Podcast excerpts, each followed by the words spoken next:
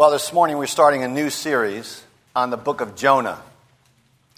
The book of Jonah.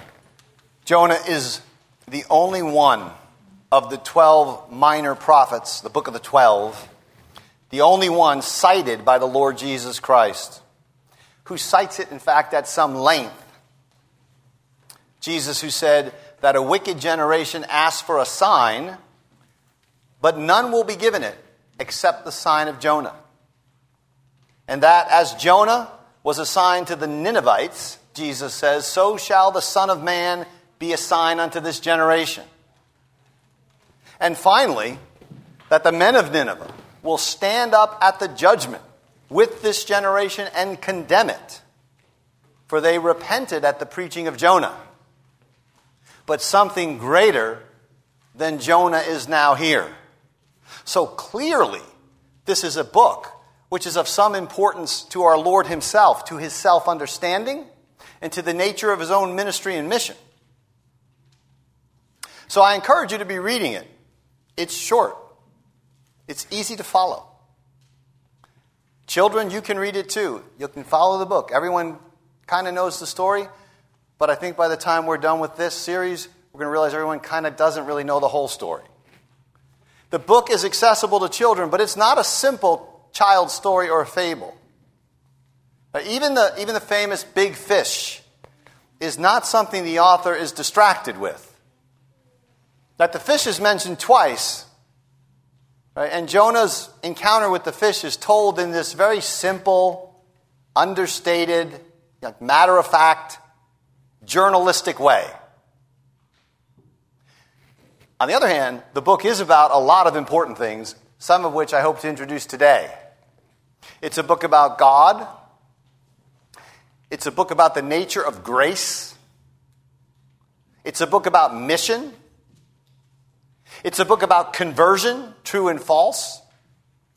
It's a book about race. It's a book about nationalism. It's a book about justice. It's a book about mercy. And thus, it's a book about true spirituality, and more than that, much more. The book has this very simple, elegant structure. In chapters 1 and 2, Jonah flees. And then, in almost identical reverse sequence, the events of chapters 3 and 4 undo the results of that flight. Though what they do to Jonah personally is left as an open question. Now, it's often been noted, and rightly, I think, that the two halves of the book depict Jonah as both brothers in the parable of the prodigal son. Right? In the first half of the book, he's the prodigal fleeing. Although, even as prodigal, he's got the other brother in his heart, too. But he's mainly the prodigal. And then in the second half, he plays mainly the older brother. It's a very important insight because since there's plenty of both prodigal and older brother in all of us, the book proves then to be profoundly instructive. I would say it's more than instructive. I would say it's provocative, even scandalous, despite this deceptively simple story. So, with that, we're going to make three points. We're just going to sort of introduce the, the terrain today. They're, in, they're on the insert in the bulletin Jonah, Nineveh, flight. Jonah, Nineveh, and flight. So, First Jonah, verse 1. The word of the Lord came to Jonah, son of Amittai. So, who was Jonah? He was, a, he was an 8th century BC prophet, you know, somewhere around 750, somewhere in there, give or take a decade or two on either side. He's a prophet of Israel, of the northern kingdom. And we know about Jonah Outside of this book, which bears his name, we know about him from only one other reference in the Bible. It's a reference from 2 Kings 14. He prophesied during the reign of Jeroboam II, and in 2 Kings, this is what we're told that Jeroboam restored the boundaries of Israel in accordance with the word of the Lord, the God of Israel, spoken through his servant Jonah, son of Amittai, the prophet from Gath Hepher. Now, just as an aside, Gath Hepher, Jonah's hometown, is very close, walking distance from Nazareth, a couple of miles. So one would think Jesus would have heard a good bit about the prophet Jonah when Jesus was a young boy growing up.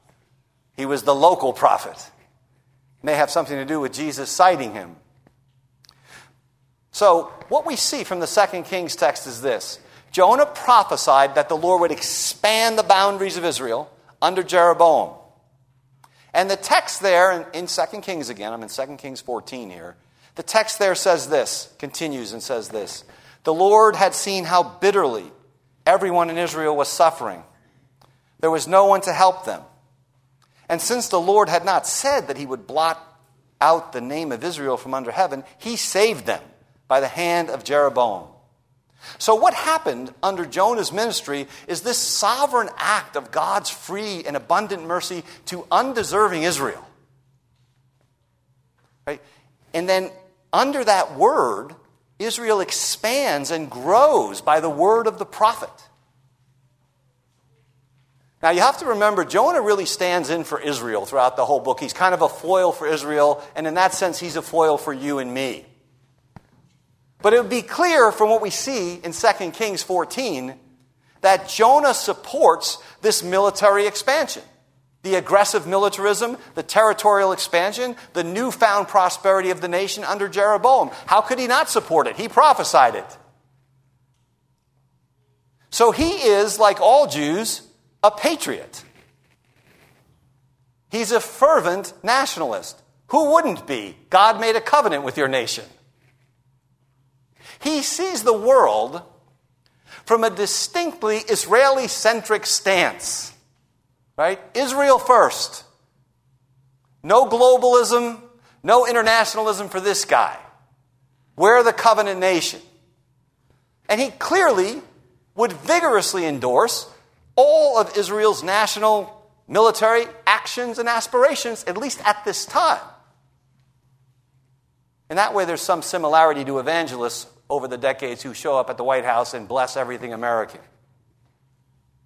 I mean, after all, God has in fact shown blessing to Israel according to the very word of Jonah.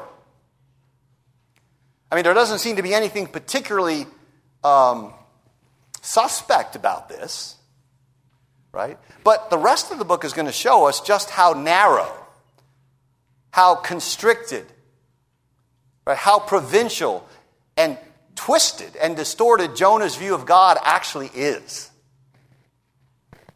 So I have a lot to say about Jonah, but that's all for now. Um, the second point here is Nineveh. So this is verse 2. The word which, which comes to Jonah is this go.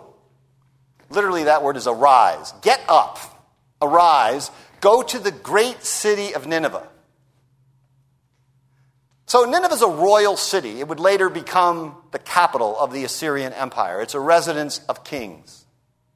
It's, it's up in northern Iraq today. It's nearby what is today Mosul. It's up on the Tigris River, and it's about like 600 miles, five, 600 miles from there to northern Israel where Jonah would be. So it's important to get a feel for, for these people, right? Assyria is the dominant world power at the time. Militarily, culturally unrivaled. Even the Word of God, even God Himself in this book, calls Nineveh twice, it might be three times actually, but it's at least twice, the great city.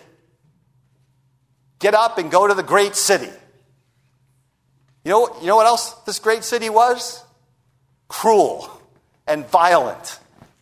The empire, one scholar says, has as gory and as blood curdling a history as we know. Beside the standard burning of cities and flooding the whole landscape with corpses, they would cut off limbs for sport. They would decapitate and then force the family members to parade the head of their loved ones around on a pole. They would tear out tongues, the Assyrians. They would rip your lips off. Right? They would skin you and burn you alive. And the emperors made these massive stone panels, these stone reliefs, depicting and celebrating in public, right, for time immemorial, the gruesome torture They were, needless to say, a feared and a hated enemy of Israel. And the Israelite kings by this time have built up a long history of paying tax and tribute to the empire, essentially making Israel a client state of this murderous regime. Now, just a couple of decades after Jonah, maybe 30 years, right? This Assyrian empire in 722 BC would invade and destroy northern Israel. And on top of that, a generation or two later, the prophet Nahum would arise. Another one of those little minor prophet books, one chapter you could read. Nahum. He pronounces an oracle of judgment against them, against Nineveh and Assyria, promising divine destruction and complete and utter desolation. Right? So, to put it mildly, Jonah, the patriotic nationalist, would have loathed and hated and absolutely detested these people. You think you hate your political enemies? Right, this is animosity, which would be hard for us to imagine. And on top of that, this is animosity in Jonah's mind, which surely has divine sanction. These were the enemies of Israel, and thus they were the enemies of God. And their doom would be sealed by the word of the prophet Nahum, by the word of the Lord. It's always easier to hate people when you're sure God is on your side. And Jonah hates these people, and he's absolutely sure God is on his side. And it is to these people, to these people that God says to Jonah, Get up, arise, go to the great city of Nineveh. And so hearing these words would be a shock to Jonah. Right? One's first reaction to this would just be pure bewilderment. What? You know, the prophets would occasionally utter oracles against the Gentile nations around Israel. But rarely were they physically actually sent to those nations. And never, never were they ever sent into the heart of an empire of unmitigated evil. So the call of Jonah, his prophetic call, is unprecedented. There is nothing like it. Now you have to understand this. To, to Jonah, this summons would be a betrayal of his own country. It would be repugnant to his very bones. It'd be akin to going to preach the gospel to, say, ISIS. It'd be like getting that call Arise, go to northern Syria, preach the gospel to ISIS. Or being a Jew in Berlin, say, in the 1930s, and being sent to preach to the Nazi regime. Right? These are not your friendly, unbelieving neighbors. Now, it's true. Jonah was to preach, notice the text says, against it. Because the text says the wickedness of Nineveh came up to God, arose up before God. So the wickedness of Nineveh is never papered over. It must be preached against. It stinks, literally in this case, to the highest heavens. So we might think that Jonah would not be so adamant about going. After all, he gets to go to his enemies and say, God's judgment is going to be poured out on you. But he is adamant about going, not going. Very adamant. And that brings us to the third point here flight. Flight. The prophet of God arose and he, he ran away from the Lord and he heads for Tarshish. Now, now, nobody's really sure where Tarshish is, but we're pretty sure it's out on the western end of the Mediterranean, out by like Spain. Right? So the, the whole idea is as far away as he could get. The point is, this is a parody of his calling. He does the exact opposite of what he's asked. He seeks, the text says, to get as far away from the presence or the face of God as possible. And to emphasize this, to make it clear, the text tells you this twice once at the beginning of verse 3, once at the end. Jonah ran away from the Lord and he headed for Tarshish. Then he sailed for Tarshish and ran away from the Lord. And in between, he goes down to a little port town called Joppa. He was to arise to get up, but he will continually in the narrative go down. Down to Joppa, down below deck, down into the depths of the sea. And so he goes down to Joppa, he finds a ship bound for Tarshish, he pays the fare, he gets on board. He's like Adam and Eve in the garden, right? He flees from the face or the presence of God. Now, there are lots of ways to flee from God, beloved, and many of us are very skilled at it. We know how to flee his presence. The prodigal, the prodigal son, fled God's presence by breaking all the rules. The older brother, he fled God's presence by keeping all the rules, at least outwardly. Flannery O'Connor has this great line in one of her short stories where she talks about the blackness of this person's soul who had figured out that the best way to avoid Jesus was to avoid sin. It's a remarkable line. It's scandalous at first, right? But she knows it's a profound anthropological insight, right? Like if you don't actually want to deal with the presence and the face of God, just keep the rules. Everybody will acknowledge that you're civil and moral and a wonderful religious character. And there are people that figure this out. they figure it out. There's lots of ways to run. We're runners of different kinds. So, why does Jonah, who is really the prodigal here, more than the older brother type, at least at this point, mostly prodigal. I mean, he surely knows it's impossible to escape the presence of God. It's not like he hadn't read Psalm 139 Where can I go from your spirit? Where can I flee from your presence, right? If I make my bed in the depths, if I settle on the far side of the sea, the Mediterranean, if I go all the way to Tarshish, even there you're going to find me. No, I don't, I don't think Jonah forgot about the fact that the God he serves as a prophet in Israel is omnipresent. There's a number of educated guesses we can make from Scripture, but we've already seen one, which we'll come back to the absolute hatred for the Assyrians. But remember, again, he is called to denounce them, so you think that might entice him, perhaps. But it doesn't. Maybe it's fear right? The fact that this would be, by all human reckoning, basically a death sentence, right? You're not just going to show up in the streets of Assyria and start denouncing their practices and the empire and just walk away physically unscathed, right? It would be terrifying to get this word. I think a key, a key to get this, lies in his understanding, the text says, that he was fleeing from the presence of the Lord.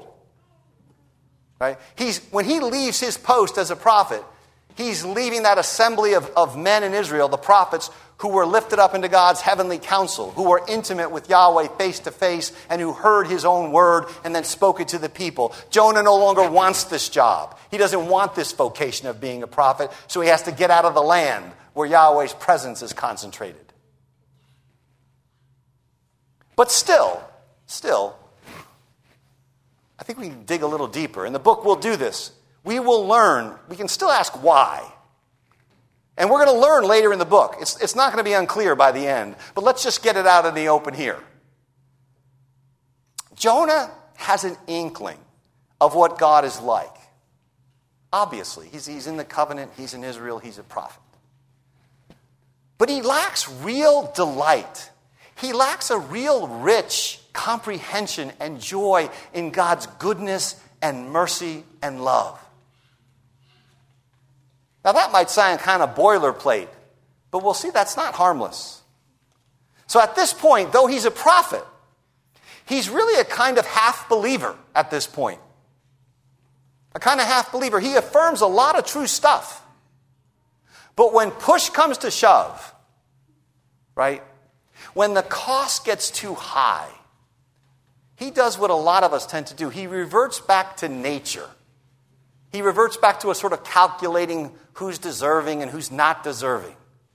Right? He reverts back to nature or law of some kind and not to grace. That's his instinct. He's a moralist. When mercy, mercy is costly, everybody loves justice. So it's, it's mercy and grace for me, for Israel. But justice for those detestable, wicked Assyrians.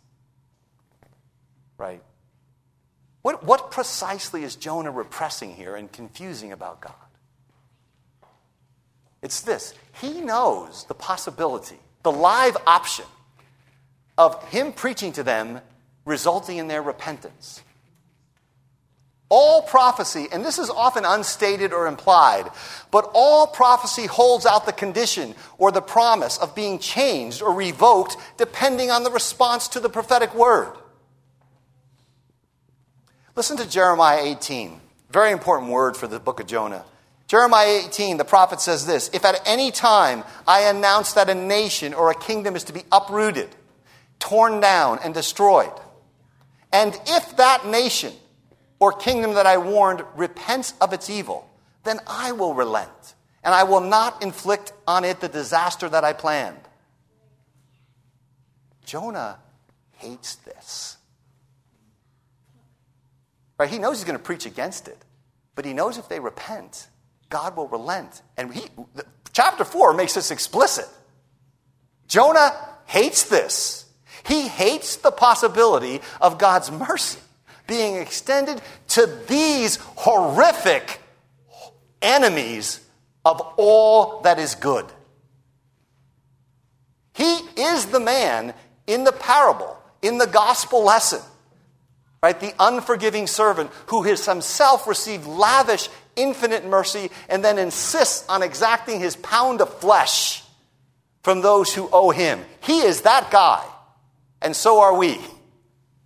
Right? He is the Pharisee telling God just how devout he is and giving thanks to God that he's not like those publicans, those Assyrians over there. Even as prodigal, even as running, he's still got that older brother in him. There's a serious disorder here.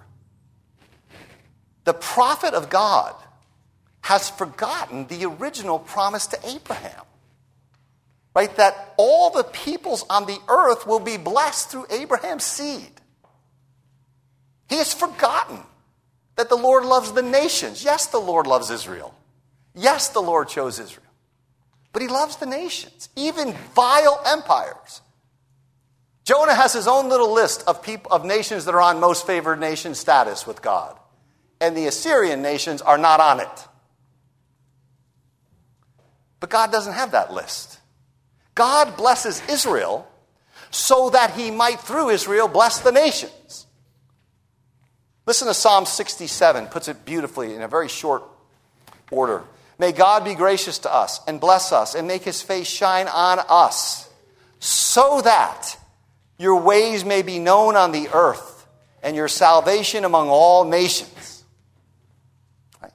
Jonah is either unaware of this, or he's forgotten this, or he's suppressing this, right? And on top of this, he's also forgotten a stunning word from the prophet Isaiah in Isaiah 24. Isaiah 24, listen to this and look who is included among the nations. Isaiah 24. In that day, Isaiah says, Israel will be the third, along with Egypt and Assyria. A blessing on the earth. The Lord Almighty will bless them, saying, Blessed be Egypt, my people. Blessed be Egypt, my people. Blessed be Assyria, my handiwork. And blessed be Israel, my inheritance. Right? This this is like promising blessing on a confederation of mass child killers to Jonah. I don't have the language to ex- express how deeply repugnant this is to him. On one level, of course, Jonah knows all of this, just like we all know it. Of course, he knows it. But deep down, if you, if you scratch down there, he resents it. Right? Deep down, it is often for us gospel for me, law for thee. Right? Yes, I needed mercy at one time. I was outside of Christ. Now I'm in Christ, and I can start carving the world up into the righteous and the unrighteous with me on the side of the white hats and everybody else on the side of the black hats. Yes, yes, I acknowledge that I needed mercy. But now basically we operate by something like law. Right? Our sins, we want them forgiven. But the really, really evil people, you know, our enemies, we want justice for them. This is the default setting in Israel. And it's Jonah's default, and it is often our default.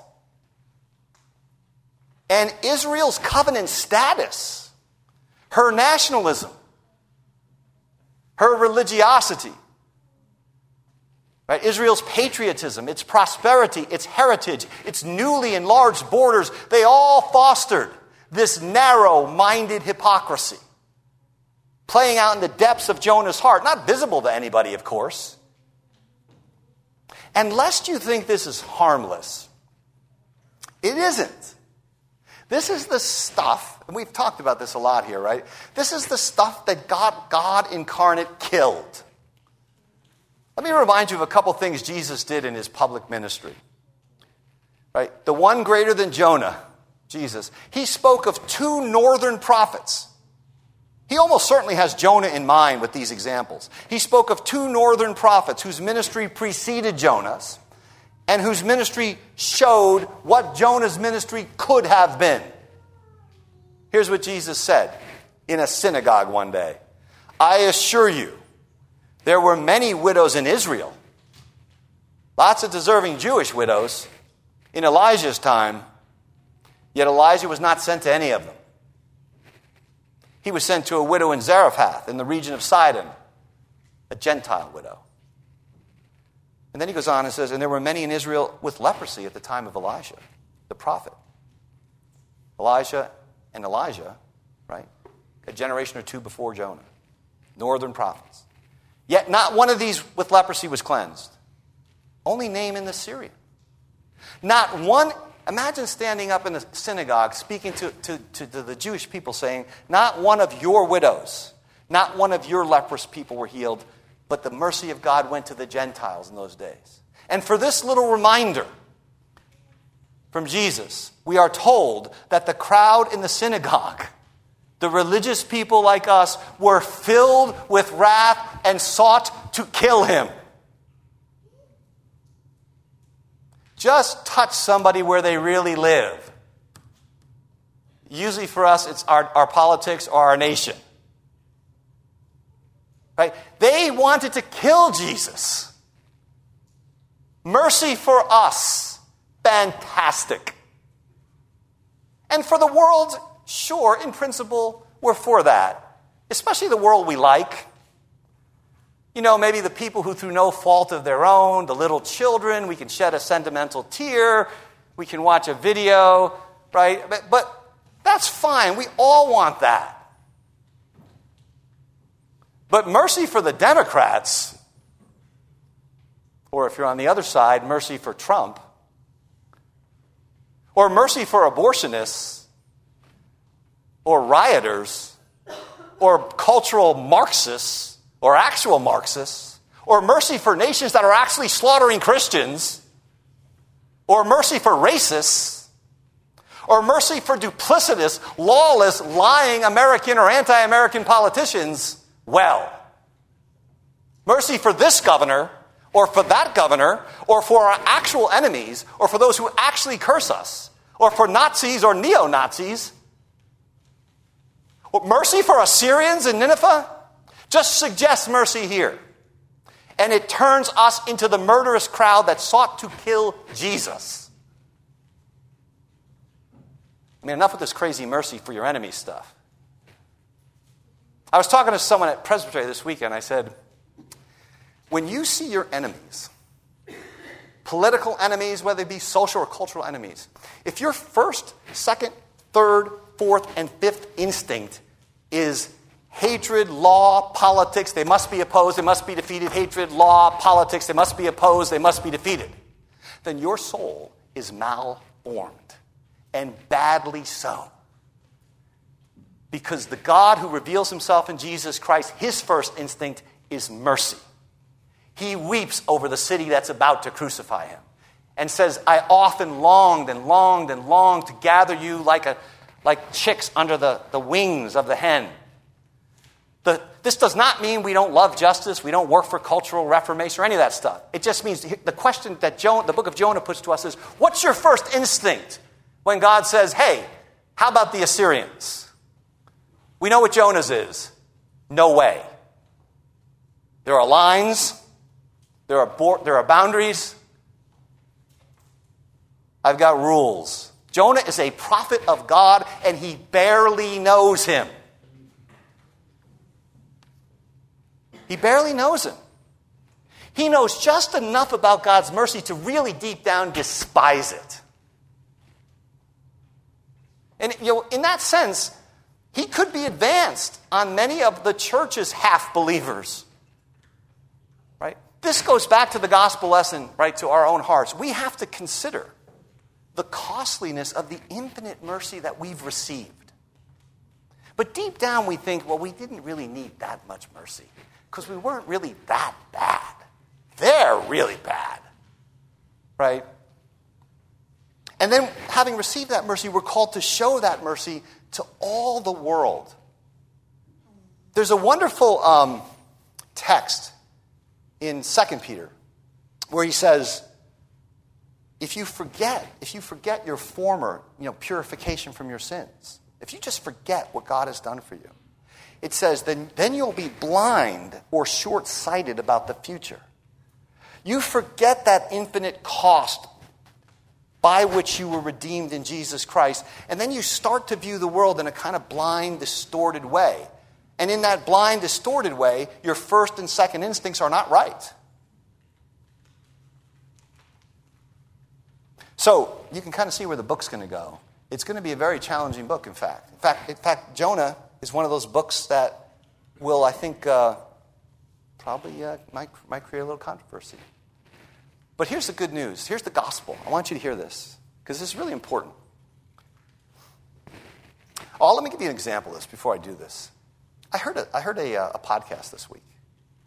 Um, and it was remarkable. There's an African American man um, and he had, over the years, over the decades, decided that he was going to go to KKK rallies, right? And he was going to, at some great personal risk to his safety, by the way, um, try to talk to them, try to find ways to have a conversation, try to find ways to listen and let them build a bond so they could listen back to him.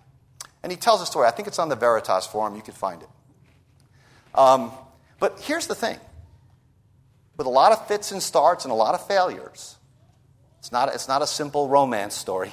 But with, with, with his effort over the decades, he has pried 200 people out of the KKK. See, that's a gospel response. Right? There, there are not two options in front of you us or them. There's, I can make enemies into friends. I can make enemies into friends I can go at some real personal cost to me and turn enemies into friends. And on the podcast I listened to, the second guest was a former KKK member who had now become one of his best friends and who was in his daughter's wedding. Right? Right? Mercy does strange things, and mercy for enemies does strange and wonderful things. Right? That's the gospel. The God of mercy, the Lord of all the nations, the God that Jonah is fleeing from does not exclude us, Jonahs, right? He doesn't exclude us half believers, or us prodigals, or us older brothers, us synagogue goers who would seek to be enraged to kill Jesus were we in the crowd that morning, us inveterate Pharisees who are constantly resorting back to law from grace whose instincts are always grace for us, law for thee. The good news is for us, not just for Nineveh, not just for enemies. Right? God chases you down in his mercy. Blessed are the merciful, for they shall receive mercy. He chases us down and he wins us by the same mercy that we often refuse to show to others and especially to our enemies. For in this God, right, this God who reveals himself most fully in the cross of Christ, right, in the one who said, Love your enemies, pray for those who persecute you. In this God, and here's the whole sermon in four words in one sense, this is the whole book of Jonah in four words mercy triumphs over judgment. Right? In our God, mercy triumphs over. Evil is not washed away. Right? God will eventually judge Assyria. but not after a hundred years of offering them mercy. Mercy triumphs over judgment. Get this, though. It triumphs even over well deserved judgment, right? This is good news. It's good news for Jonah, it's good news for Nineveh, it's good news for you and for me, and it's good news for the whole world. Right? Praise be to God for his free and abundant mercy. Flee into it. Flee into it. Don't flee away from it. Amen.